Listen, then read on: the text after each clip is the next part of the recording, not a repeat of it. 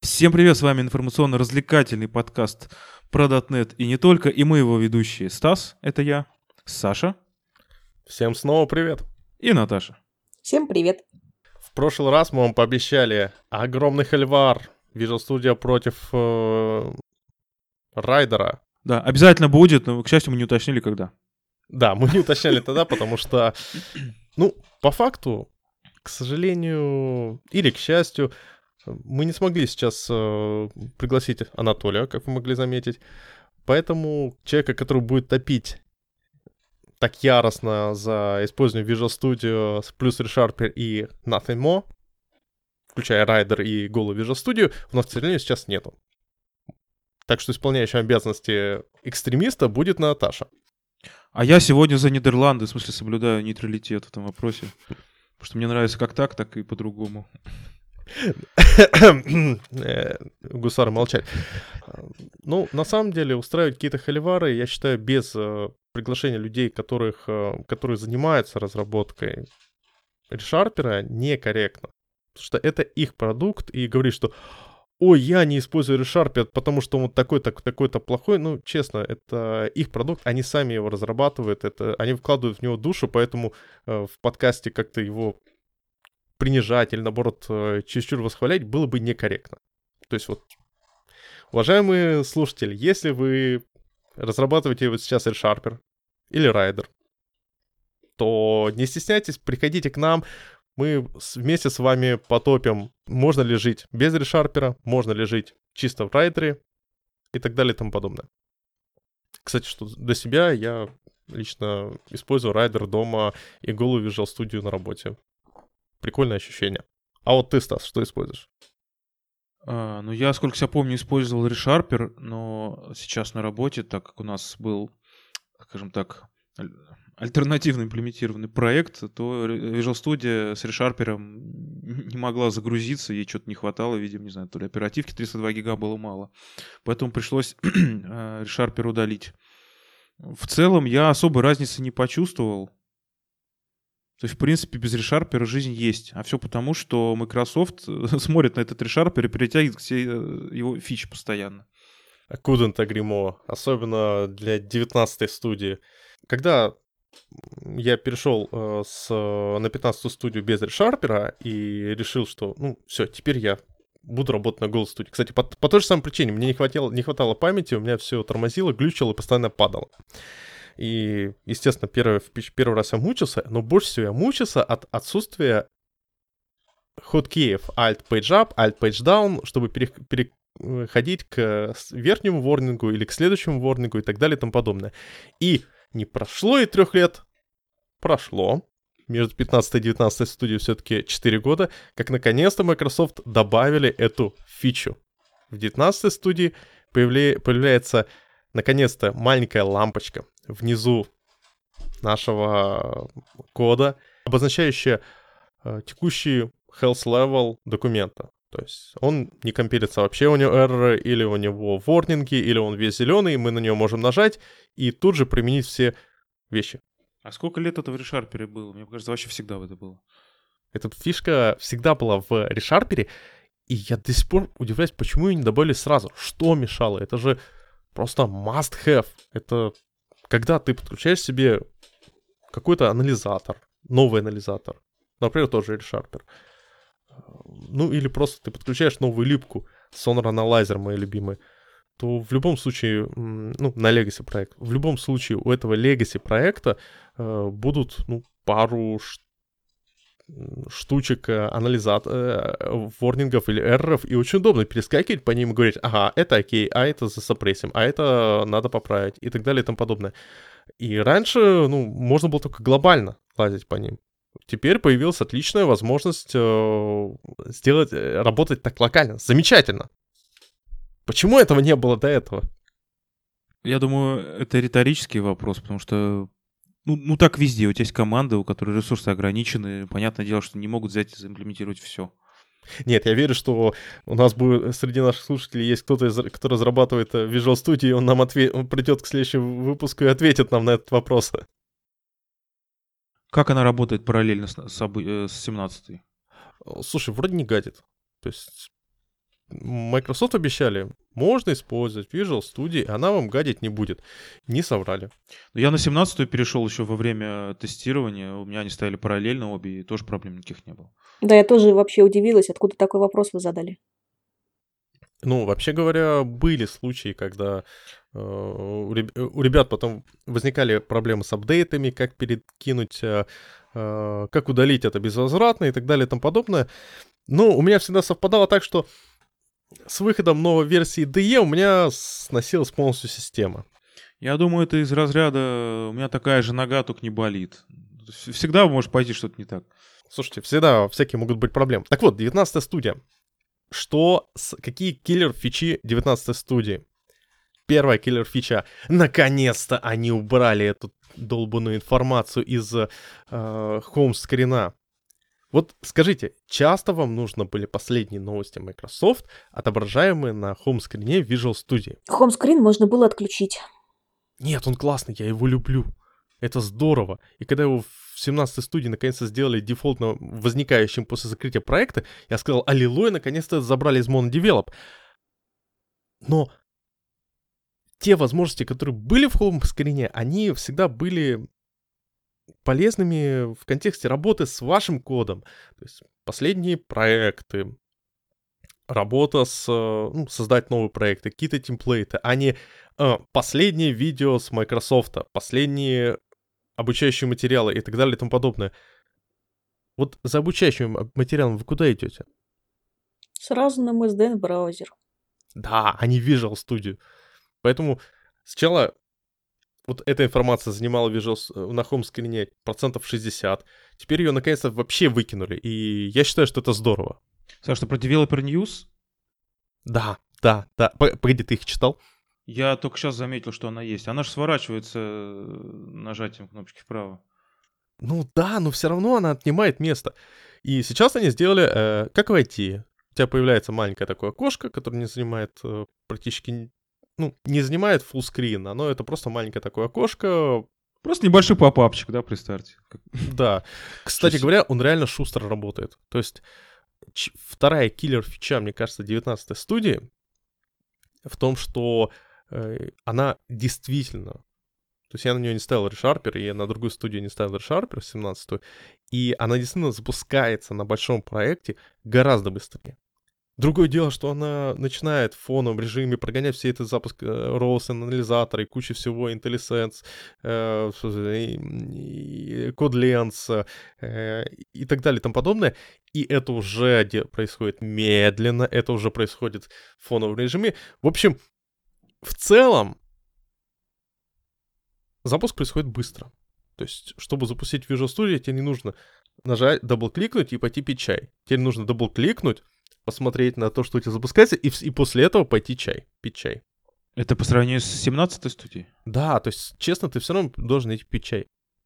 У тебя все равно потихоньку все загружается. Ты, конечно, нач- можешь начать тайпать. Ты можешь начать тайпать код, но, ребята, я хочу не просто натайпать код, я хочу, чтобы мой код э, мне подсвечивался, чтобы мне работал IntelliSense, чтобы у меня были какие-то подсказочки, чтобы какие-то не знаю, рюшечки, да банальная подсветка текста. Вначале вообще ничего. Возможно, поэтому у студии есть маленькая проблема, потому что у меня лично она прям стабильном режиме 19 студия для каких-то документов отваливалась. Причем, то есть, студия работает, но документе подсветки нету, IntelliSense нету, CodeLens, естественно, тоже нет, вообще ничего.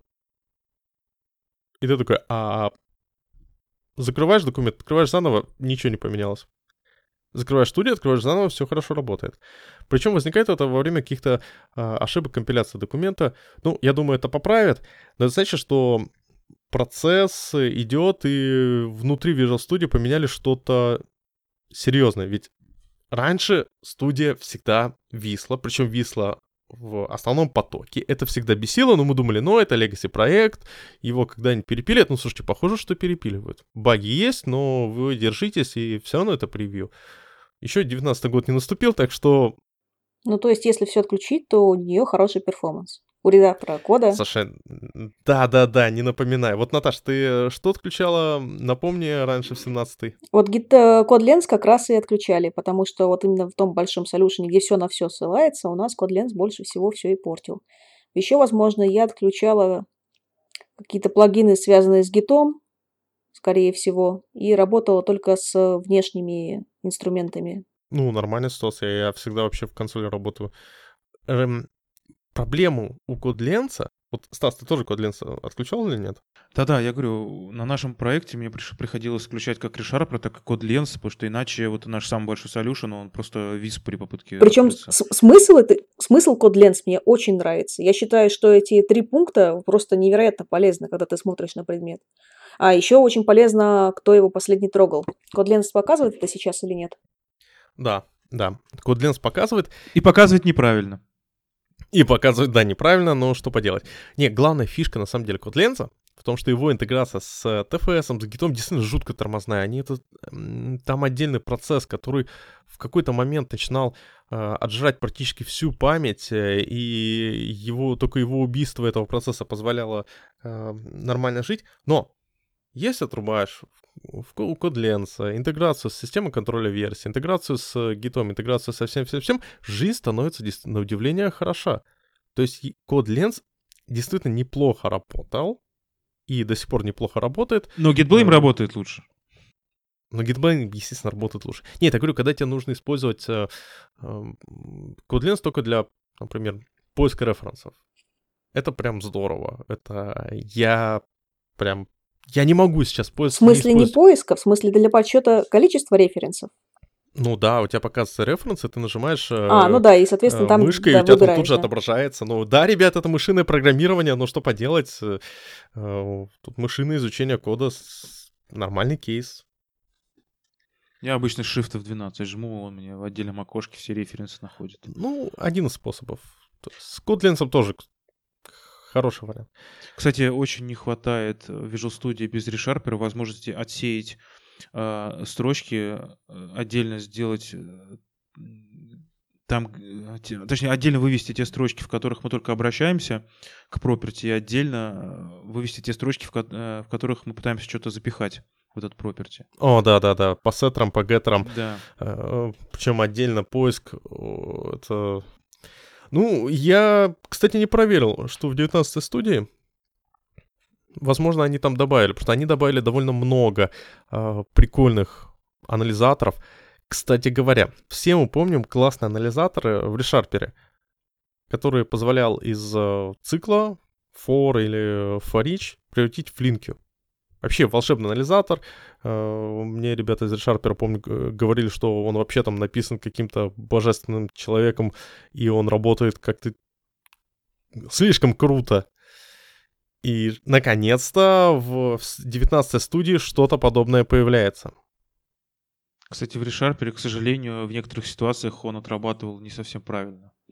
Ой, это код- очень код интересный пример его послушать. Я, я бы вообще сказал, что это довольно вредная и бесполезная штука, потому что у меня вот есть знакомый, который как-то сказал, за счет этого я не умею пользоваться линкью.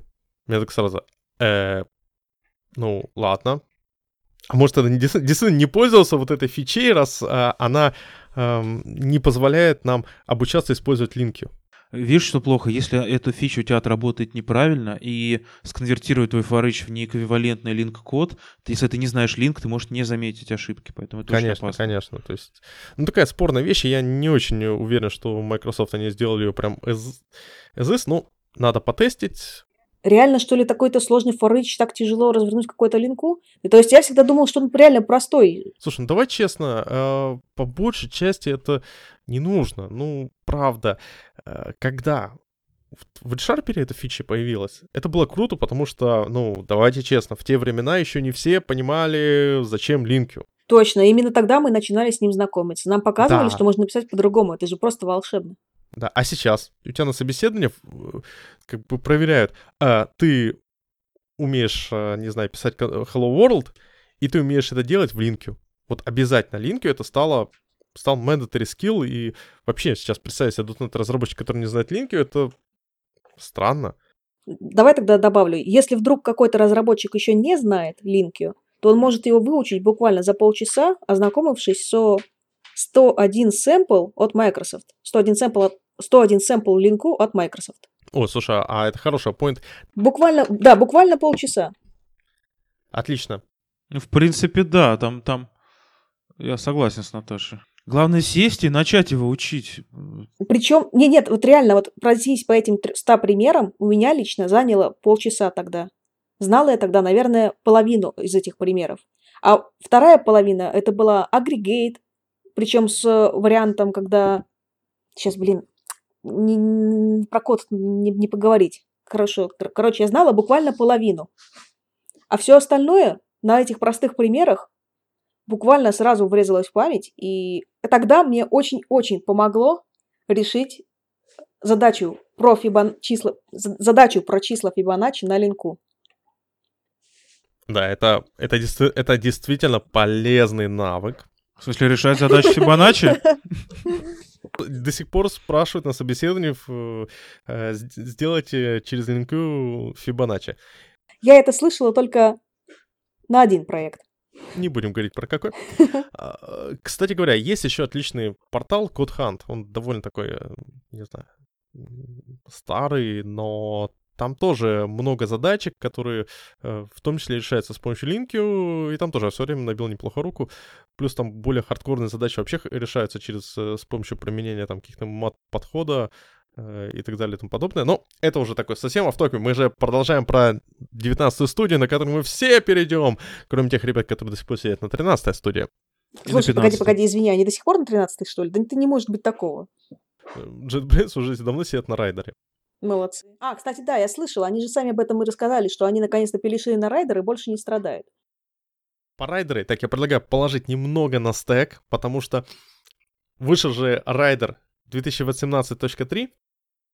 Слушайте, я хочу, я хочу еще перетереть о визуалке, потому что э, там есть... Э, э Хотя ладно, да, про визуалку пофиг, там уже ничего такого особенно. Слушай, ну мы Кто ее не видел? Сейчас про визуалку мы успели сказать, что Изменился welcome screen, замечательно. Изменился UI-чик, окей.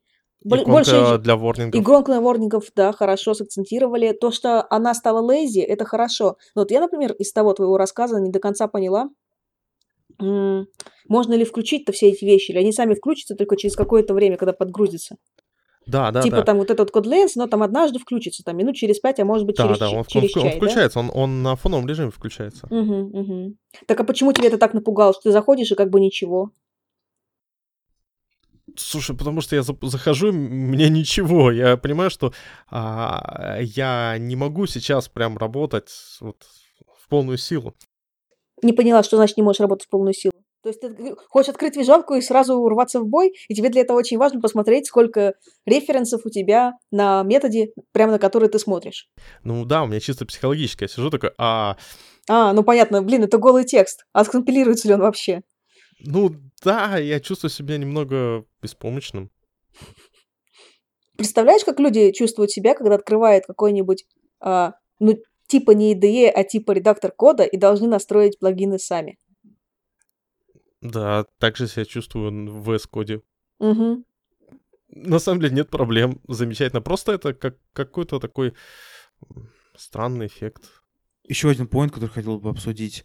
А, вместе с финальной версией 19 студии должен прийти .NET Framework 4.8, насколько я знаю. Ты не смотрел, он с э, этой... Из коробки. Релиз-кандидат версии пришел? Не знаю. Или еще нет? Честно, Мне показалось, что нет. Мне показалось, что нет. Если вы ставите даже среду для разработки, то он предлагает вам поставить, если не ошибаюсь, там .NET 4.6 или...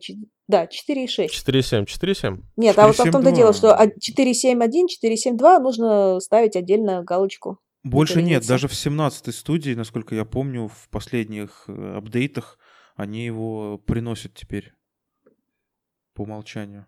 Последний .NET Framework. Netcore, зато Netcore 3 тут приходит с превьюшкой, так что... Да, ребят, кому же нужен этот .NET э, фреймворк? А, всем тем, кто писал софт на нем за последние э, года, там, десятилетия, и будет продолжать его поддерживать, потому что Enterprise. Всем тем, у кого VCF сервер хост. Ребята, переводите свои проекты на Netcore, свои VPF-ные, винформовые проекты. Что, WPF на WinForms? Фу, блин, Может, наоборот? неважно. Ладно, слушайте, на самом деле я хочу пару вещей еще сказать про VS-19 и погрузиться чуть-чуть дальше. Дело в том, что в студии наконец-то добавили ту вещь, которую я давно ждал. Это поиск в locals во время дебага. То есть, вот, смотрите, вы дебажите ваше приложение, и у вас куча локальных переменных, э, классы какие-то. И иногда думаешь, так, мне, я хочу быстренько найти, там, не знаю, что-то. Например, поле типа string. Все, теперь ты в поиске можешь вбить string, и он э, отфильтрует у тебя по всем строковым э, пропертям и полям. Вот это волшебная фича. С учетом того, что мы все любим немножко понарушать single responsibility, да, у нас бывают классики со 150 пропертями, и вот, наконец-то, мы сможем их найти в нашем вотчере, да? Он более того, причем тут 150 пропертей, он работает а, внутрь. То есть он не просто смотрит по пропертям, он э, по умолчанию на Дерево разбирает? глубину 3, да, он на глубину 3, м, он, э, да, извините, уважаемые слушатели, у нас Новый год, поэтому стреляют. Так вот, он в глубину 3 смотрит, и причем это все настраивается внутри DE, и можно просто-напросто взять и искать по классам, по пропертям класса во время дебага. Вообще замечательно. А по именам пропертей можно искать? Да, да, Вообще огонь. Но это реально киллер фича. Да. да. Наконец-то она появилась. Просто до этого... Слушайте, по-моему, в в Дельфях раньше такая штука была, в Рад-студия, но могу врать. Это было слишком давно. Осталась Это- одна проблема, которую нужно исправить. Когда ты ищешь стринг, оказывается, что у тебя говнокод, и все через обжект передается. И через что? Через обжект передается, а потом там as string и, и погнали. О, да, это вообще прекрасные моменты. Ну, что поделать. Так, ладно. Что поделать, что поделать? Рефакторить надо. Да. Ну, кстати, э, когда мы говорим о студии, э, о 19 студии, в целом то, что сейчас разработчики ее внутрях э, меняют, меня очень радует, потому что с 17 студию тюнинг приходилось сильно. Вот кроме вышеобозначенных отключения код ленцы настройки решарпера, я всегда отключал Solution Explorer. А зачем? А ты его, в смысле, закрывал или что? Как его можно было Не-не, отключить? не, я, я всегда отключал А, подгрузку. Там было что-то с Подгрузку, подгрузкой, фу, да. блин, правильное слово. Я всегда отключал э, подгрузку данных из Solution Explorer. Ты имеешь в виду, что ты отключал фичу подгрузки папок с диска и отображения их в Solution Explorer? Или о чем ты говоришь? Да, это эм, подгрузку именно классов. То есть у тебя в Solution Explorer ты можешь э, жмакнуть на твой файлик, там, он, там развернется дерево, которое покажет, сколько у тебя классов, ка- каждый классик разбирается в property и так далее и тому подобное. И когда у тебя огроменный монолит, это все тормозит просто нещадно. А еще это бесполезно, потому что, скорее всего, у тебя в одном файле один класс. И, в принципе, ты Вообще примерно помнишь, не что у него есть. Если ты хочешь посмотреть, что у тебя там, про, про что у тебя класс, ты все равно идешь в интерфейс, который там 10 строчек файл. Если ты уже залез в файл с реализацией, значит, тебе уже и не важно, ты уже весь его, скорее всего, разберешь по косточкам. Да, я вообще никогда не пользовался этой фичей, фичей. А самое главное, что знаете, знаете, как ее можно отключить? Давай жги. хитрый способ э, с э, выгрузкой специального файлика в реестр э, и подсовыванием его. То есть нужно подх- подхачить реестр необычным способом. Только так. Мне кажется, ты это делал очень-очень давно, потому что я тоже это отключала, но точно помню, что в реестр не заходила. Нет, нет, нет. Конкретно через Re- regedit э, ты делаешь э, специальный файлик, который имитирует этот кусок реестра и подпихиваешь его в Visual Studio. И волшебство у тебя наконец-то вот этой бесячей фи- фичи нету. Насколько я помню, у студии у нее свой реестр. То есть он лежит в отдельном файле, и тебе его нужно открывать не как обычный просто regedit и, и погнали, а импортировать дополнительный этот файлик самой студии с реестром. Ну вот что-то так, я честно уже не помню. И- и- у меня записано все, я по гайду иду, там на Stack Overflow был отличный ответ, как это все решить. Так что я думаю, добавлю это в комментарии. Для тех, у кого это- еще монолит, да. Любой микросервис хочет стать монолитом. И однажды им станет. любой монолит пытается стать э, микросервисом, но получается только ну, получается макроядрище, да. Да, с микроядрищем, да. Любой монолит вспоминает времена, когда он был маленьким микросервисом и мог бегать в шортиках, а не сейчас сидеть с одышкой. И отжирать 30 гигов оперативки. Ну да. Не, ну 30 гигов это уже перебор. А... Ну два раза открой, нормально, сожрется. Да. Так вот, мы тут много говорим про Rider, а я, допустим, Rider использую локально у себя дома, и, честно, странное ощущение. То есть, с одной стороны, э, у тебя как-то постоянное ощущение, что ты сидишь в IDE, и тебе хочется сесть, взять и начать писать там на Java, на Scala, на что-то таком-то э, JVM-ном. Вот прям руки, руки начинают чесаться, потом такой, так, стоп, стоп, я, я, я .NET разработчик, я .NET разработчик. Ты что, там на Java пишешь? Нет, нет, я порно смотрю, мама.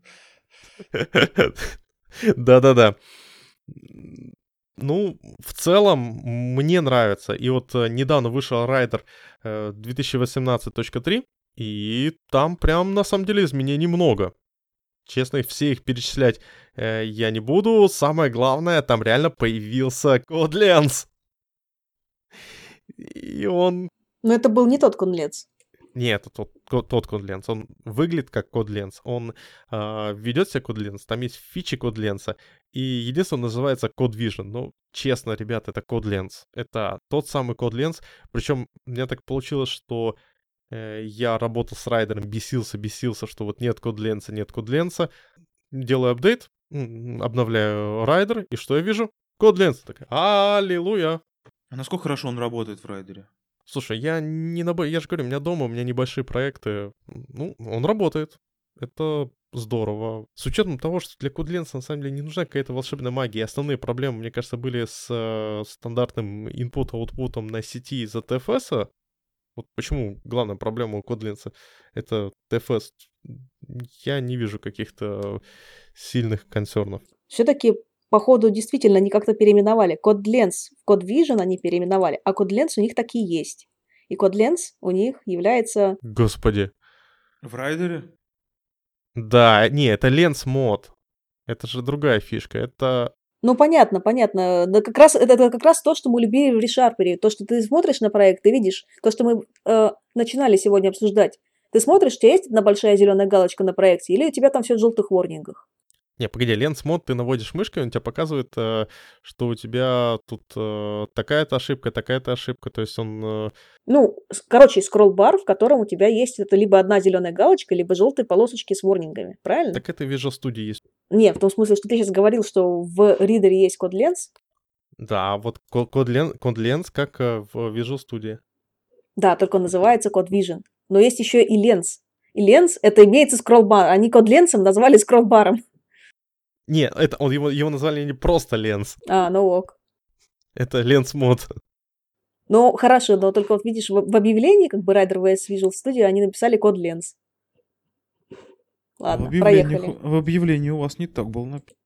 Да, да, да, именно. Да, то есть, как бы, да, по прямой ссылке там ленс, как бы, этот скоробальчик, а как бы, в объявлении они это назвали код ленс.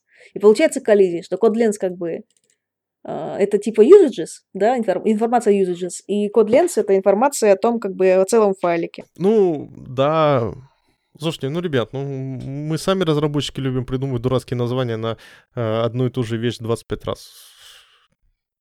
Да? Позвольте маркетологам делать то же самое. По остальным фичам райдера, ну, я бы отметил такую старую идеевскую фичу, которая стала еще круче. Вообще у райдера есть хорошая поддержка работы с базой данных. То есть вы в райдере можете запустить, подключиться к базе данных, э, запуститься, и у вас все будет отлично. И теперь это все интегрируется с чистым SQL, который вы пишете в вашем коде. Я не очень поняла, что ты имеешь в виду под запустить базу данных. Тебе не нужно запускать SQL Management Studio? Они строили линкпад туда или что? Не, нет, тебе не нужно использовать SQL. Вообще ты в Visual Studio можешь так делать через uh-huh. Explorer. В Rider тоже это можно делать. Э, и у тебя самое главное, что райдер понимает, что ты у себя запустил, и он может э, э, валидировать и предлагать IntelliSense для SQL которую вы вот в обычных строках э, пишете внутри своего кода, на основе той информации по базе данных, которая у вас, у вас загружена. Замечательно. Отличная фича идеи, которая появилась в райдере. Ну, это, это дорого стоит. Я до сих пор не понимаю, почему эту штуку в студии не добавили. Ну, наверное, потому что Microsoft старался продвигать, нет, ребята, не пишите RowSQL в строках, потому что это как-то коряво. Ну да. Ну да, это действительно коряво. Но иногда хочется такая прям штучка полезная. Райдер, он 32-битный или 64-битный?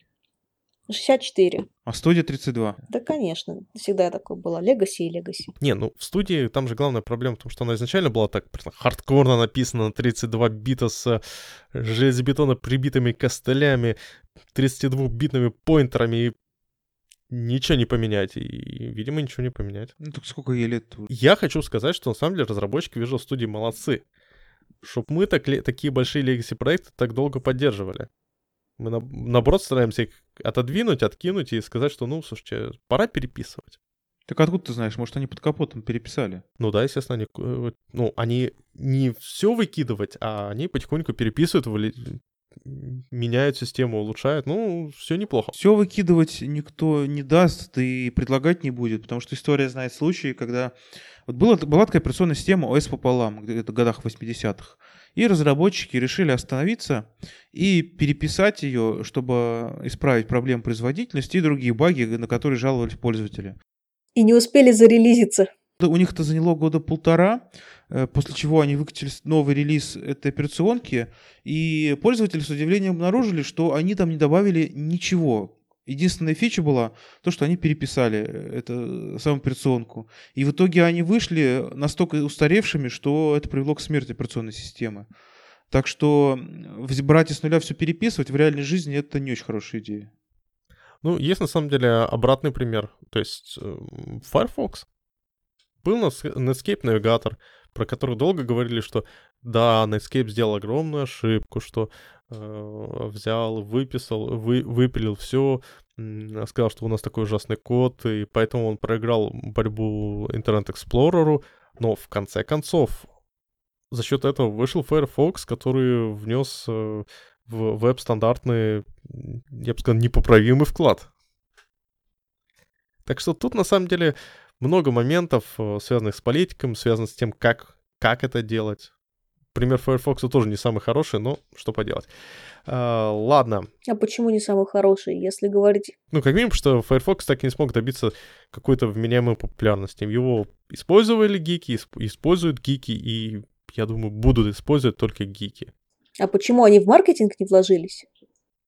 Они э, вложились в маркетинг, а, но у них не было такого объема маркетинга. Почему Chrome выстрелил? Во-первых, Google. Угу.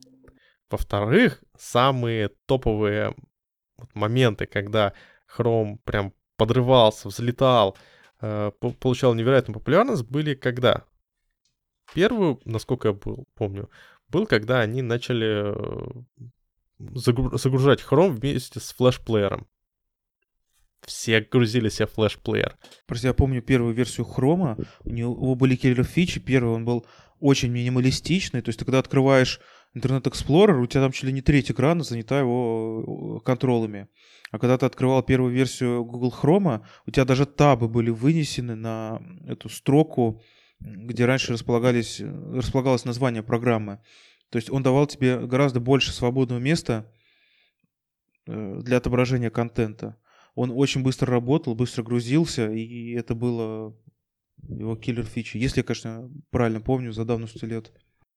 Да, да, да. Но он еще был маленький, шустрый, и у него была эта бесячая штука, когда ты загружал, закрывал последнюю вкладку, он сам э, и я не понимаю до сих пор, как можно было придумать такую штуку. Хотя, нет, теперь я понимаю, как только в Windows 10 добавили поддержку нескольких рабочих столов, я понял, для чего это было сделано для того, чтобы перевести людей с других операционных систем, которые к этому привыкли. Нет, просто, скорее всего, те, кто разрабатывали Chrome, они э, не случайно взяли WebKit. Они взяли WebKit и э, тот, э, я бы сказал, experience, что был на macOS, и перенесли его, по сути дела, в Windows и на Chrome. Ну вот, И- значит, я неправильно выразила свою мысль. Просто люди, которые приходят с другим опытом, они очень ожидают увидеть эти же возможности, куда бы они ни пришли. Ну да, да, скорее всего.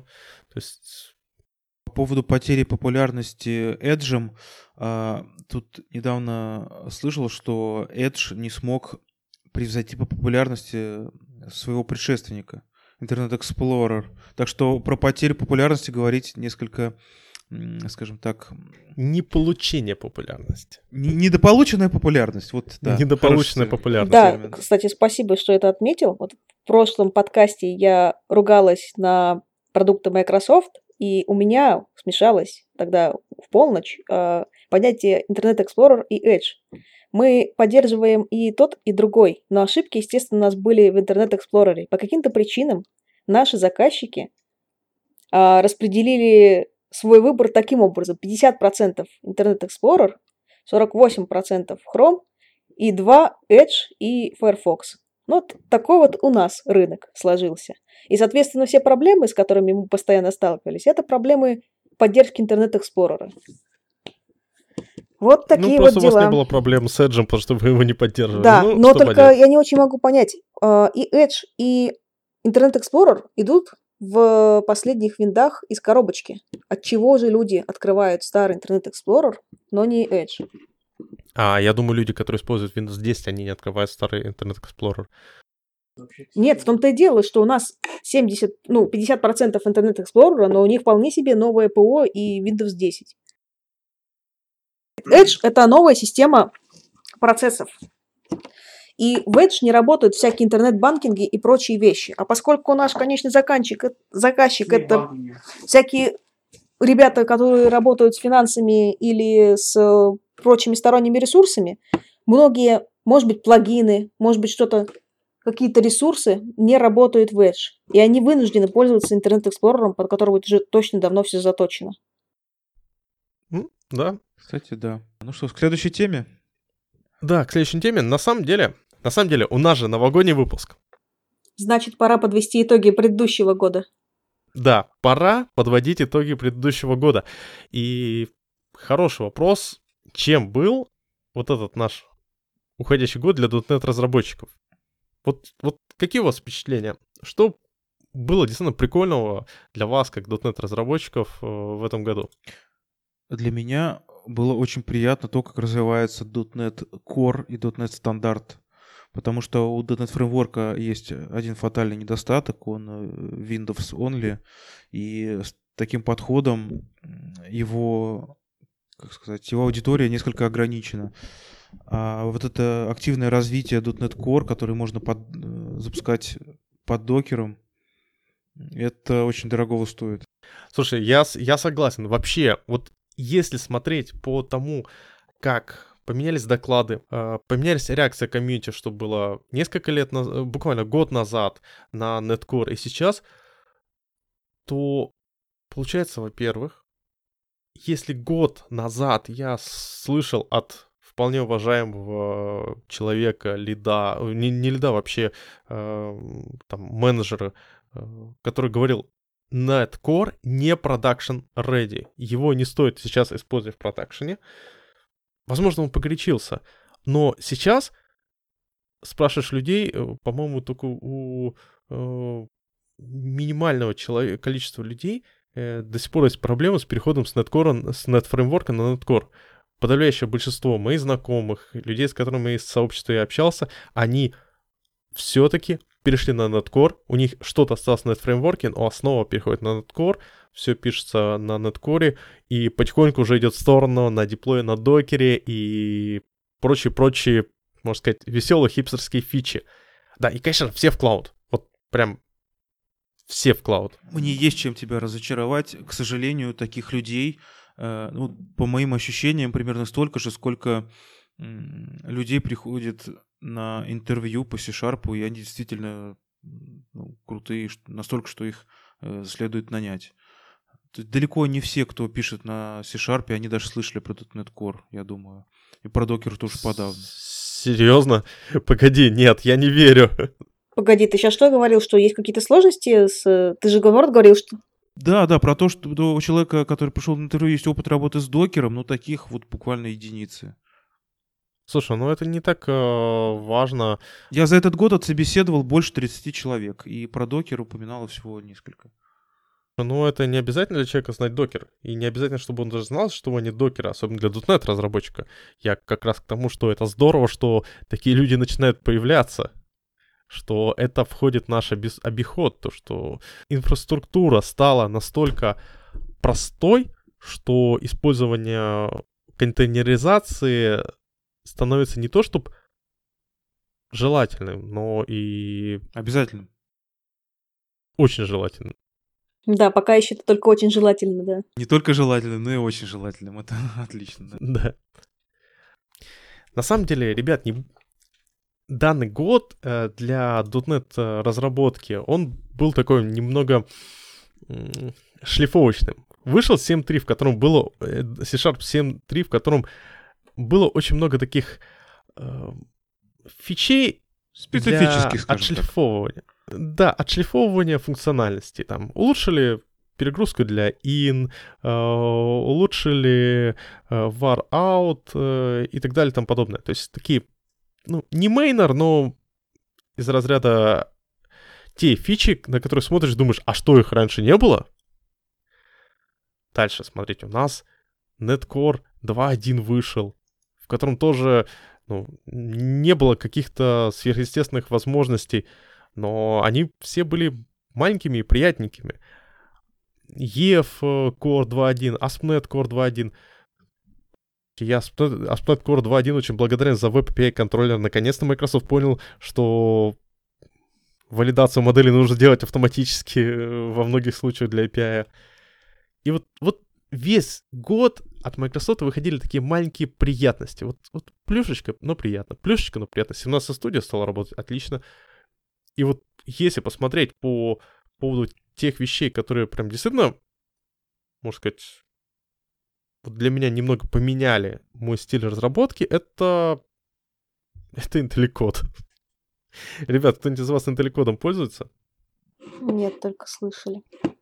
Что такое интелликод? Интелликод — это разработанная с помощью машин-лернинга система, которая показывает самые часто используемые функции. Ну, вы поняли, какой тут машин learning и э, на какой коленке можно написать подобные фичи у себя. Ну, главное, собрали, собрали статистику и используем. Это здорово. И как это работает? Ставите вы плагин Telecode, и у вас э, звездочками будет показываться топ э, для данного класса, который используется сообществом, людьми. Здорово, круто. Внимание, вопрос. Зачем? Вот. Мне просто понравилось, как это выглядит. Это так прикольно. StartWiz да. это самый популярный метод. Используйте его. Ну, блин, это же так круто. Да, и я как раз хочу рассказать. А, ведь IntelliCode сейчас вот а, у IntelliCode вышло два обновления. А, одно из них а, в духе для анализа solution и прочего, мы сейчас его обсудим, а второе, появилась много, поддержка многих других языков, в том числе JavaScript, TypeScript, э, Java в, в S-коде. И, честно говоря, вот я недавно собирал э, статистику использования нашего сервиса из логов. Естественно, использую для этого Python. Python я знаю плохо, но как бы для вот такой простой задачи они, он неплохо подходит. И вот VS-кодный IntelliCode шикарно работает именно тогда, когда ты не очень хорошо знаешь язык. Ты смотришь такой, опа, мне нужно получить э, э, сосплитать строку другие, другим же людям тоже надо засплитать строку. И IntelliCode тут же предлагает тебе небольшой список э, самых часто используемых функций, и это действительно шикарно работает. И знаешь, когда это действительно может помочь? А, при смене языка. Например... Да, я про это говорю. Да, и в том смысле, что а, в разных языках одни и те же вещи могут называться по-разному, но, скорее всего, ну, проценты использования будут одинаковые и, на пер... и попадать на первые места более нужные вещи, скажем, фильтр в каких-нибудь Java-подобных языках и where там в нашем C-Sharp. И ты будешь Конечно. искать слово where безнадежно где-то в array, если, будешь, если у тебя не будет интелликода. А так у тебя он сразу попадет, поскольку это одна из самых популярных как бы, функций в array. Да, и вот э, стрим API, то есть начинать пытаться человека, который долго изучал линкию, э, проникся линкию, используя стрим API, вначале кажется, господи, зачем это, кто это писал? Эти мапы, фильтры, флат-мапы и прочее. Где же мои старые добрые select, и э, агрегейты? Э, а тут все нормально так. Ха, это map, ну, наверное, это, это вместо селекта. Ага, это reduce, ага, это значит, это агрегейт и так далее и тому подобное. То есть, да, это вот это та фича, которая совершенно неожиданным способом помогает нам мультиязыкать. Мультиязычать. Помогает нам мультиязычности.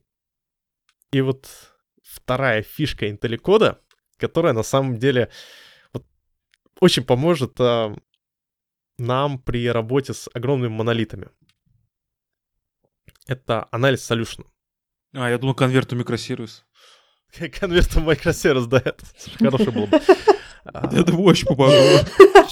Просто слушай. Microsoft, чем вы, чем вы тут занимаетесь? Нам нужна кнопка «Сделай хорошо», «Сделай конверт». Отличная э, фича. Requirement, ну, в смысле, desired фича. Да. Не, по факту, новый IntelliCode, он поддерживает анализ вашего солюшена, и теперь вы можете пользоваться фишками IntelliCode для ваших собственных классов. Только у меня вопрос. Мы как раз начинали сегодняшнее обсуждение с того, что мы отключали код Lens, который подсчитывает usages в гигантских монолитах. Я подозреваю, что здесь логика примерно та же будет. А там все по-другому. Ты запускаешь, и он тебе сразу предлагает окошко. А, дорогой мой товарищ. Do you want to restart or debug the process? Ну, он такой, дорогой товарищ. Ладно, да, это хорошо сказано было. Дорогой товарищ, вы не хотите потратить буквально пару минут на анализ вашего солюшена? Ты говоришь, конечно. И идешь за и кофе. он анализирует. Да, и ты идешь за кофе, хотя на самом деле я предлагаю перекусить. Причем в магазин.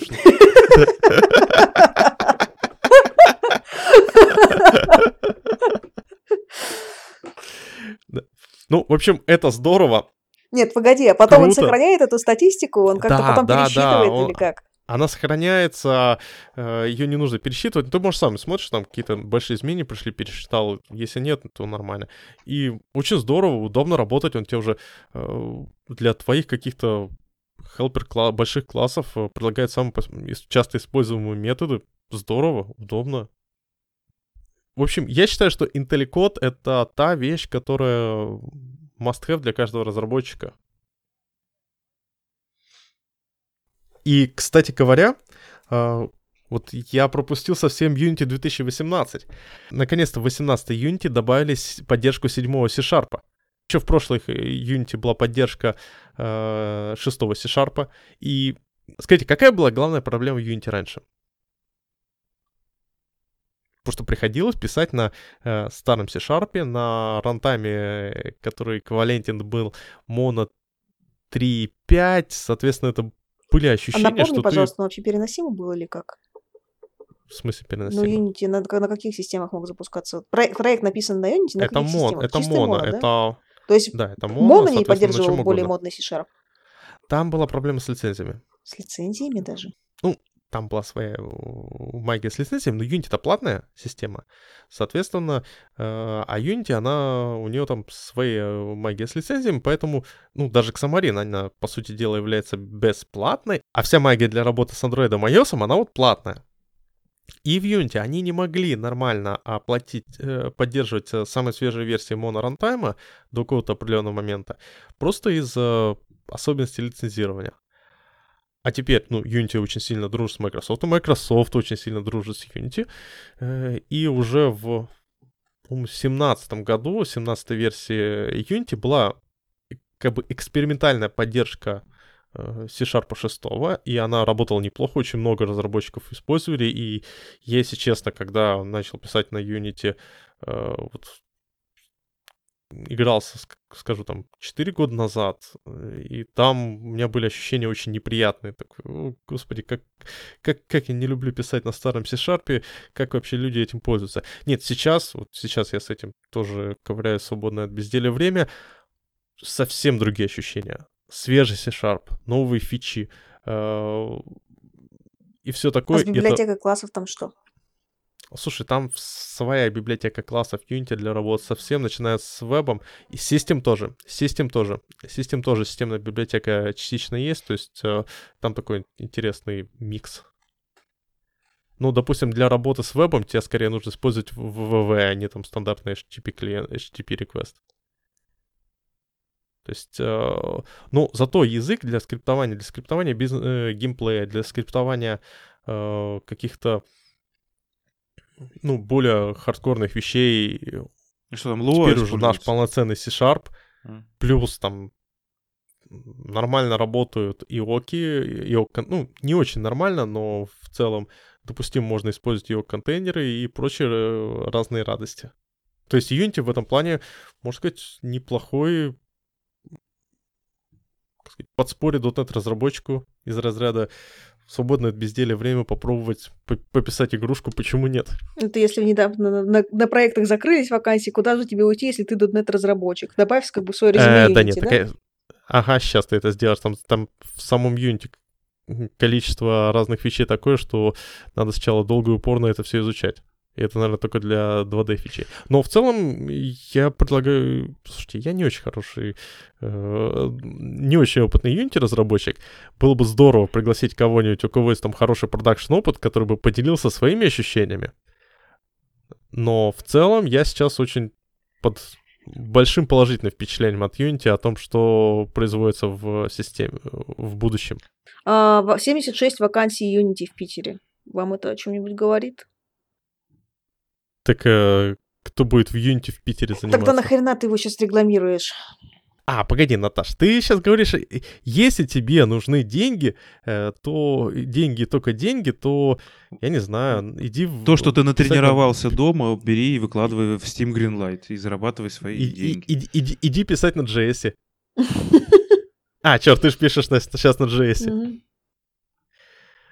Нет, слушай, на самом деле, да, если говорить о чисто питерских вакансиях э, э, и чисто московских вакансиях, чисто российских, я бы сказал, вакансиях, то это э, не очень кошерно все-таки.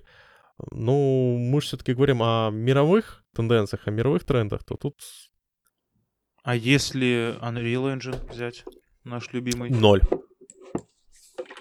Потому что Quake в Питере закрылся. Да. Да. Нет, сейчас, погоди, серьезно, погоди. Вот ты говоришь о Unity. Сколько среди наших а, слушателей может заинтересоваться вообще словом Unity? Слушай, ну, во-первых... А это э, контейнер такой, да? Вот лично для себя, почему я сейчас так сильно топлю за Unity?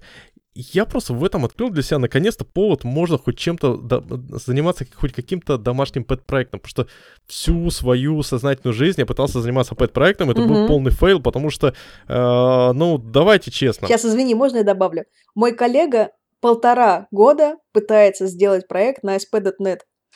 Ну, домашний, именно домашний. То есть он как бы full stack разработчик, и домашний проект на ASP.NET Core он начина... начинает уже полтора года. Да Начинает вот или именно, это заканчивает? бред. Ну, неважно, грубо говоря, от Хеллворда не отошел. А, Вот именно это бред. А с Unity, слушайте, я понял, что я просто получаю удовольствие от того, что э, передвигая, пишу программку, где у меня квадратный танчик э, стреляет треугольничками в шарик. И я такой... Я Divinity Original Sin э, второй перестал проходить, потому что я начал э, рисовать этот танчик, стреляющий стрелочками. А ты знаешь, сколько ты патентов, э, лицензий, трейдмарков нарушаешь своей игрушкой про танчики, стреляющие квадратиками? а? Главное, не кирпичиками. Кирпичиками точно нарушаю кое-какие патенты. Вот, так что тут, ну, хорошо, если Unity затянуло, вот, но как бы, грубо говоря, танчики можно рисовать и без Unity, да, а прикладного здесь, наверное, Слушай, опять же, смотря что ты ждешь от жизни, что ты от этого, от этого ищешь, если ты хочешь просто именно э, зарабатывать деньги, ну, тут, тут самый надежный способ всегда один и тот же. Выбирай самую э, хайповую в enterprise технологию, изучай финансовый сектор и иди в консалтинг. Консалтинг, ты что имеешь в виду, типа наем, наемная работа или? Нет, именно консалтинг. э, Ну, в России он не очень так распространен, хотя тоже консалтинговое агентство может неплохо заработать деньги. но насколько, Распространен, но ладно. через офшоры. Ну да. Но в целом самое большое бабло именно в консалтинге можно за- забить. То есть тут как бы и к бабке не ходи. Но мы же говорим о технологиях, о тех вещах, которые нам не просто будет приносить много-много-много денег, а о тех вещах, которые мы можем продолжать разрабатывать. Потому что если тебе что-то бесит, что-то не нравится, то давай честно, ты не будешь там особо сильно расти. Да и вообще код хорош писать не будешь. Это, это и факт, код плохо да. хороший не будешь. И ты, и, ты, и ты думаешь, о господи, тут же можно ста- зарабатывать миллиарды денег, а тебя обгонят люди, которые, которым просто больше повезло. А потом человек, который пошел в какую-то сферу для души, а он оказался, что он получает уже больше. Просто потому что он развивался, ему это нравилось и все такое. Потом открыл свою собственную фирму, начал нанимать работников, перестал сам писать код, но деньги получать продолжил. да. Анекдот про стартап знают все, да? Нет. А, он неприличный. Да. Это я пока один работаю. Да-да-да, один.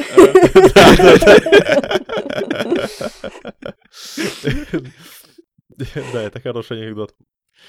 Э, Так, ну что, Наташ? Все-таки у Дотнета есть, есть будущее? Слушай, я искренне надеюсь на это. Действительно, если посчитать, насколько много изменений по всем направлениям Microsoft сделала в этом году, то я думаю, что это может даже привлечь разработчиков из других языков. Ну а там, где и разработчики, там уже и заказчики. Если заказчики поймут, что они наймут опытных разработчиков именно среди .NET разработчиков, то мы можем ожидать и открытия новых проектов на .NET. Основная проблема возникает в том, что очень много сейчас э, новых проектов выходит на хайпе. По machine learning у, по... Что там еще хайповое было? Очень хочется а, обсудить machine learning, нейросети и прочее в телефонах, вообще в смарт современных смартфонах, и как они используются для вычислительной фотографии. Для обогревания. И да, действительно, мне нравится, что Microsoft а, замечает эти хайповые тренды. Вот добавили звездочки, потому что это красиво в а, IntelliCode. А, добавили машин learning из коробки, потому что это популярная тема. Действительно, есть надежда, что такими вещами будут просто расширять кругозор хотя бы для начала у разработчиков, которые пишут в основном на других языках. Ну и, соответственно, возможности по их возможности переманить их, когда они обнаружат, что это язык, на котором писать очень удобно и приятно, что ты не борешься с языком, ты просто пишешь свои мысли. Ну, вообще говоря, у Microsoft и Machine Learning была вообще интересная история, так как долгое время они все свои внутренние проекты по Machine Learning, особенно для ажурки, использовали, ну, для этого использовали Python. И причины понятны, потому что в Science очень много, очень-очень от слова очень много библиотек, именно написанных на Python.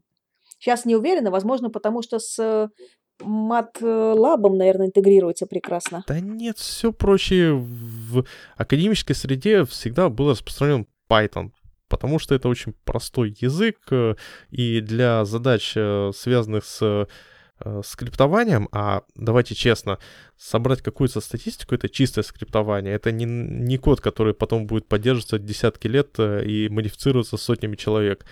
Это, это скрипты. Для скриптов идеально подходит Python. Я сам использую Python для этих э, целей, он шикарен. И использовать какие-то другие средства было некорректно. А когда у нас э, вот данные фичи стали появля- попадать в поле зрения стандартной классической enterprise backend разработки, вот тут уже возникла необходимость, э, э, как бы так сказать, э, натягивать, э, не знаю, сову на глобус или что там еще. Сову на дверь. Сову можно на что угодно натянуть. Да, и да, у нас э, Microsoft Machine Learning появился отлично. Сейчас бетка, соответственно, ждем в 2019 году уже полноценного релиза, и чтобы его можно было нормально, активно использовать, потому что альтернативы есть, есть давно. Э, Да. Помимо Microsoft ML, я очень, я думаю, многие ждем э, Netcore 3.0. Мы уже его обсуждали в позапрошлом подкасте. Ну и, конечно, C-Sharp 8, которую обсуждали в пилотном выпуске. Кто-то, возможно, даже ждет .NET фреймворк 4.8. э, этот, 4.8, да.